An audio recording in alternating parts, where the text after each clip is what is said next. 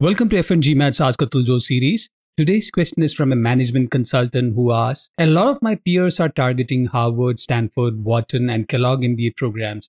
I have a good career progression, but I'm struggling to find ways to differentiate myself from my peers. It's a good thing that you're aware of the challenges. If you need help in branding your profile, reach out to me, atuljose at store.fngmat.com slash contact hyphen fngmat. As an applicant targeting a competitive M7 application pool, you must look at your profile from three angles.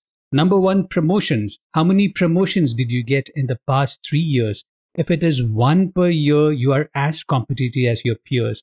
If it was not the case, you must evaluate whether this is unprecedented due to the pandemic or if the trend was visible only in your niche industry. Top performers get one promotion a year with a noticeable increment in salary. Some consulting companies offer promotions for many, but the pay gap starts showing. You must do some research on compensation to understand where you stand among your peers.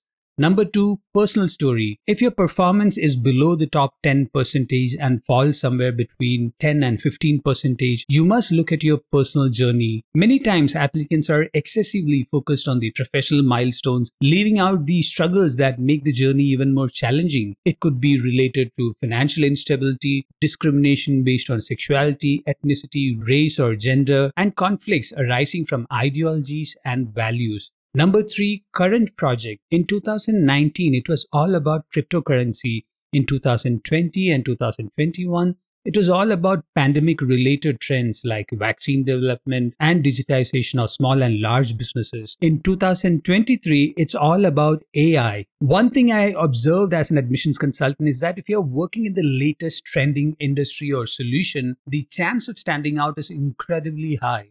So even if you're struggling to find ways to stand out from your peers, just by using narratives from a trending technology or current societal change, you are likely to stand out. Number four, overrepresented industry and their narratives. Competing in an overrepresented industry or function is a common challenge for those in investment banking and core technology.